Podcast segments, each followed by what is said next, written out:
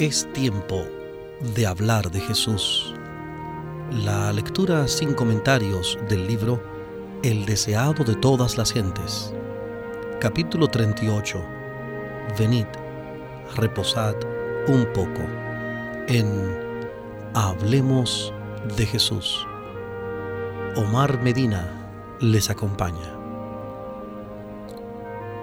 Al volver de su gira misionera, los apóstoles se juntaron con Jesús y le contaron todo lo que habían hecho y lo que habían enseñado. Y él les dijo, Venid vosotros aparte al lugar desierto y reposad un poco, porque eran muchos los que iban y venían que ni aún tenían lugar de comer. Los discípulos vinieron a Jesús y le contaron todo su unión íntima con Él los animaba a presentarle todos los incidentes favorables y desfavorables que les ocurrieran. La alegría que sentían al ver los resultados de sus trabajos y el pesar que les causaban sus fracasos, faltas y debilidades. Habían cometido errores en su primera obra de evangelización y mientras relataban francamente a Cristo lo sucedido, él vio que necesitaban muchas instrucciones vio también que se habían cansado en el trabajo y necesitaban reposo. Pero no podían obtener el aislamiento necesario donde se encontraban entonces, porque eran muchos los que iban y venían que ni aún tenían lugar de comer. La gente se agolpaba en derredor de Cristo, ansiosa de ser sanada y ávida de escuchar su palabra.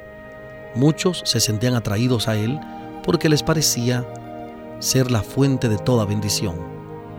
Muchos de los que se agolpaban en derredor de Cristo para recibir el precioso don de la salud le aceptaban como su Salvador. Muchos otros que temían entonces confesarle a causa de los fariseos se convirtieron cuando descendió el Espíritu Santo y delante de sacerdotes y gobernantes airados le reconocieron como el Hijo de Dios. Pero ahora Cristo anhelaba retraimiento a fin de poder estar con los discípulos, porque tenía mucho que decirles en su obra habían pasado por la prueba del conflicto y habían encontrado oposición de diversas formas.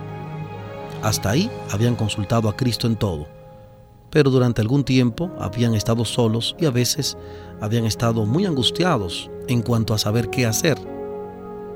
Habían hallado mucho estímulo en su trabajo porque Cristo no los había mandado sin su espíritu y por la fe en Él habían realizado muchos milagros pero ahora necesitaban alimentarse con el pan de vida. Necesitaban ir a un lugar de retraimiento donde pudiesen estar en comunión con Jesús y recibir instrucciones para su obra futura. Y él les dijo, venid vosotros aparte al lugar desierto y reposad un poco. Cristo está lleno de ternura y compasión por todos los que participan en su servicio él quería mostrar a sus discípulos que Dios no requiere sacrificio, sino misericordia. Ellos habían consagrado todo su corazón a trabajar por la gente y esto agotó su fuerza física y mental. Era su deber descansar. Al notar los discípulos cómo sus labores tenían éxito, corrían peligro de atribuirse el mérito a sí mismos, de sentir orgullo espiritual y así caer bajo las tentaciones de Satanás. Les esperaba una gran obra y ante todo debían aprender que su fuerza no residía en sí mismos, sino en Dios. Como Moisés en el desierto del Sinaí, como David entre las colinas de Judea o Elías a orillas del arroyo de Carit, los discípulos necesitaban apartarse del escenario de su intensa actividad y para ponerse en comunión con Cristo, con la naturaleza y con su propio corazón. Mientras los discípulos habían estado ausentes en su gira misionera, Jesús había visitado otras aldeas y pueblos predicando el Evangelio del Reino. Fue más o menos en aquel entonces cuando recibió las nuevas de la muerte del Bautista. Este acontecimiento le presentó vívidamente el fin hacia el cual se dirigían sus propios pasos. Densas sombras se estaban acumulando sobre su senda. Los sacerdotes y rabinos estaban buscando ocasión para lograr su muerte. Los espías vigilaban sus pasos y por todas partes se multiplicaban las maquinaciones para destruirle. Habían llegado a Herodes noticias de la predicación de los apóstoles por Galilea, y ello había llamado su atención a Jesús y su obra. Este es Juan el Bautista, decía, él ha resucitado de los muertos, y expresó el deseo de ver a Jesús. Herodes temía constantemente que se preparase secretamente una revolución con el objeto de destronarle y librar a la nación judía del yugo romano. Entre la gente cundía el espíritu de descontento e insurrección. Era evidente que las labores públicas de Cristo en Galilea no podían continuar por mucho tiempo. Se acercaban las escenas de sus sufrimientos y él anhelaba apartarse por unos momentos de la confusión de la multitud. Con corazones entristecidos, los discípulos de Juan habían sepultado su cuerpo mutilado. Luego fueron y dieron las nuevas a Jesús. Estos discípulos habían sentido envidia de Cristo cuando les parecía que apartaba a la gente de Juan. Se habían puesto de parte de los fariseos para acusarle cuando se hallaba sentado con los publicanos en el festín de Mateo. Habían dudado de su misión divina porque no había libertado al Bautista. Pero ahora que su maestro había muerto y anhelaban consuelo en su gran tristeza y dirección para su obra futura, vinieron a Jesús y unieron su interés con el suyo. Ellos también necesitaban momentos de tranquilidad para estar en comunión con el Salvador. Cerca de Bexaida, en el extremo septentrional del lago, había una región solitaria, entonces hermosamente cubierta por el fresco y verde tapiz de la primavera, y ofrecía un grato retiro a Jesús y a sus discípulos. Se dirigieron hacia ese lugar, cruzando el agua con su bote. Allí estarían lejos de las vías de comunicación y del bullicio y agitación de la ciudad. Las escenas de la naturaleza eran en sí mismas un reposo, un cambio grato a los sentidos. Allí podrían ellos escuchar las palabras de Cristo sin oír las airadas interrupciones, las réplicas y acusaciones de los escribas y fariseos. Allí disfrutarían de unos cortos momentos de preciosa comunión con la compañía de su Señor. El descanso que Cristo y sus discípulos tomaron no era un descanso egoísta y complaciente. El tiempo que pasaron en retraimiento no lo dedicaron a buscar placeres. Conversaron de la obra de Dios y de la posibilidad de alcanzar mayor eficiencia en ella. Los discípulos habían estado con Jesús y podían comprenderle. No necesitaba hablarles en parábolas. Él corrigió sus errores y les aclaró la mejor manera de acercarse a la gente les reveló más plenamente los preciosos tesoros de la verdad divina, quedaron vivificados por el poder divino y llenos de esperanza y valor. Aunque Jesús podía realizar milagros y había dotado a sus discípulos del poder de realizarlos también, recomendó a sus cansados siervos que se apartasen al campo y descansasen. Cuando dijo que la mies era mucha y pocos los obreros, no impuso a sus discípulos la necesidad de trabajar sin cesar, sino que dijo, rueguen pues al Señor de la mies que envíe obreros a su mies. Mateo capítulo 9, versículo 38, Mateo 9, 38. Dios ha asignado a cada uno su obra según su capacidad. Efesios capítulo 4, versículos 11 al 13.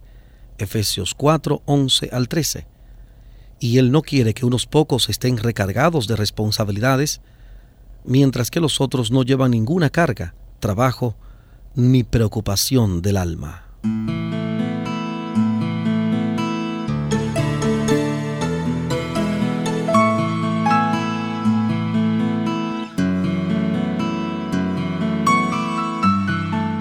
Estamos presentando la lectura sin comentarios del capítulo 38 del libro El deseado de todas las gentes. Capítulo 38. Venid, reposad un poco. En Hablemos de Jesús.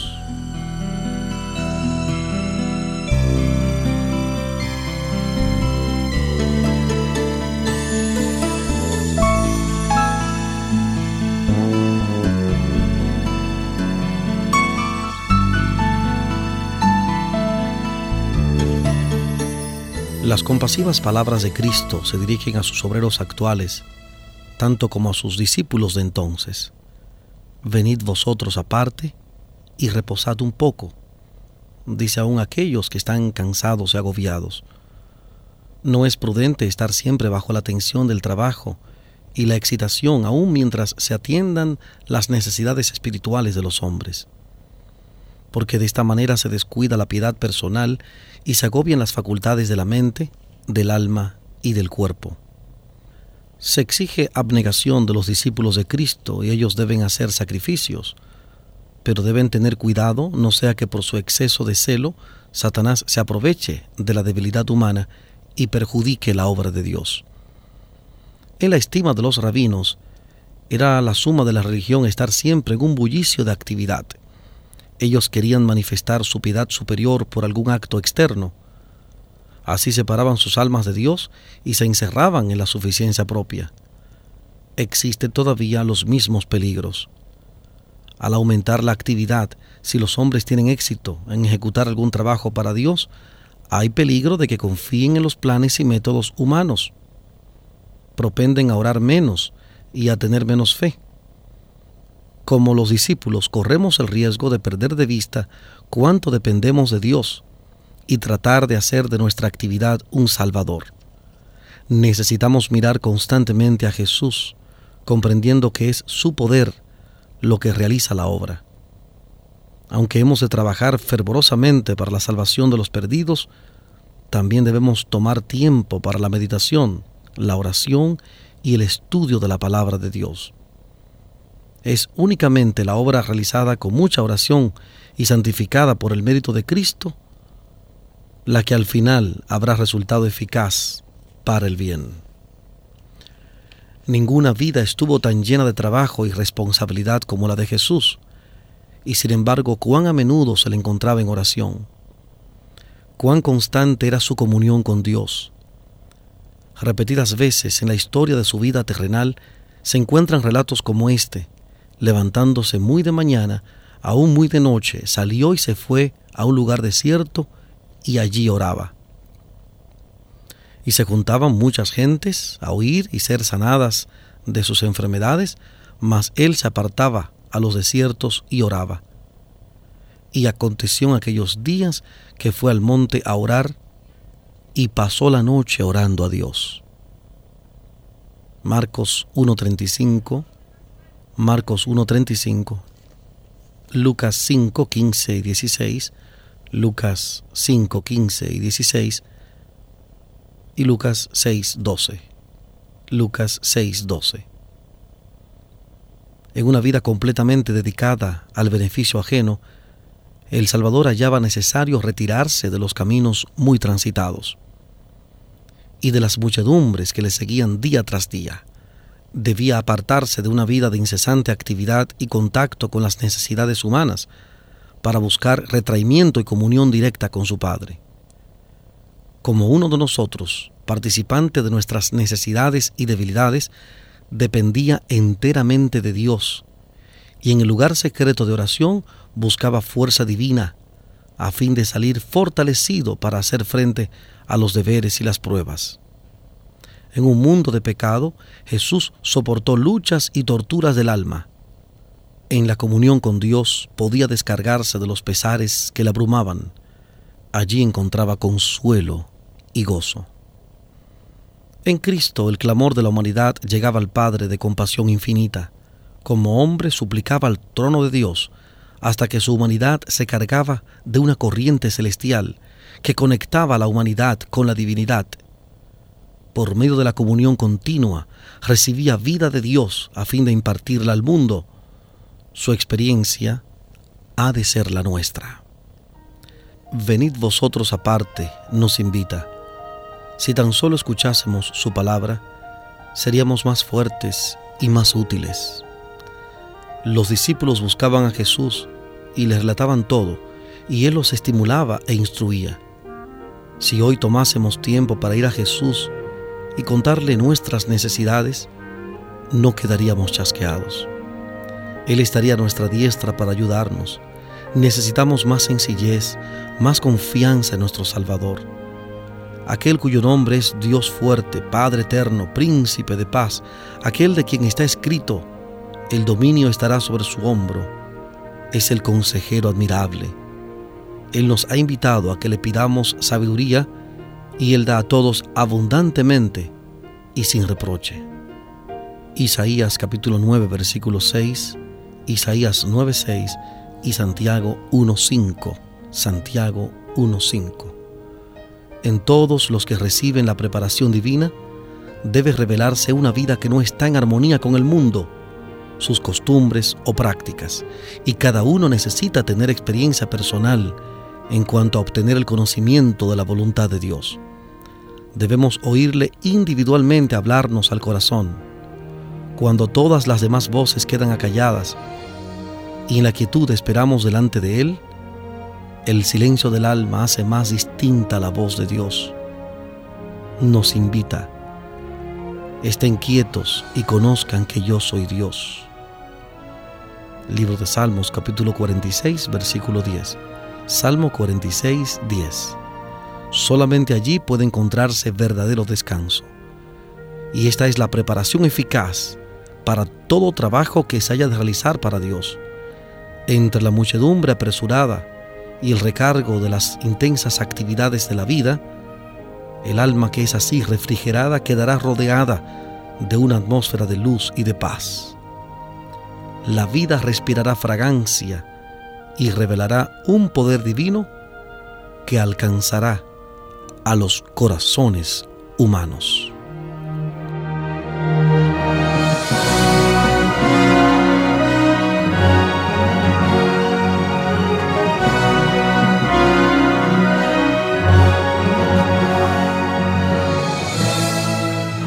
hemos presentado la lectura sin comentarios del capítulo 38 del libro El deseado de todas las gentes. Capítulo 38. Venid, reposad un poco. Este capítulo está basado en el Evangelio de Mateo capítulo 14, Marcos capítulo 6 y Lucas capítulo 9. Mateo 14, Marcos 6, Lucas 9. Hablemos de Jesús.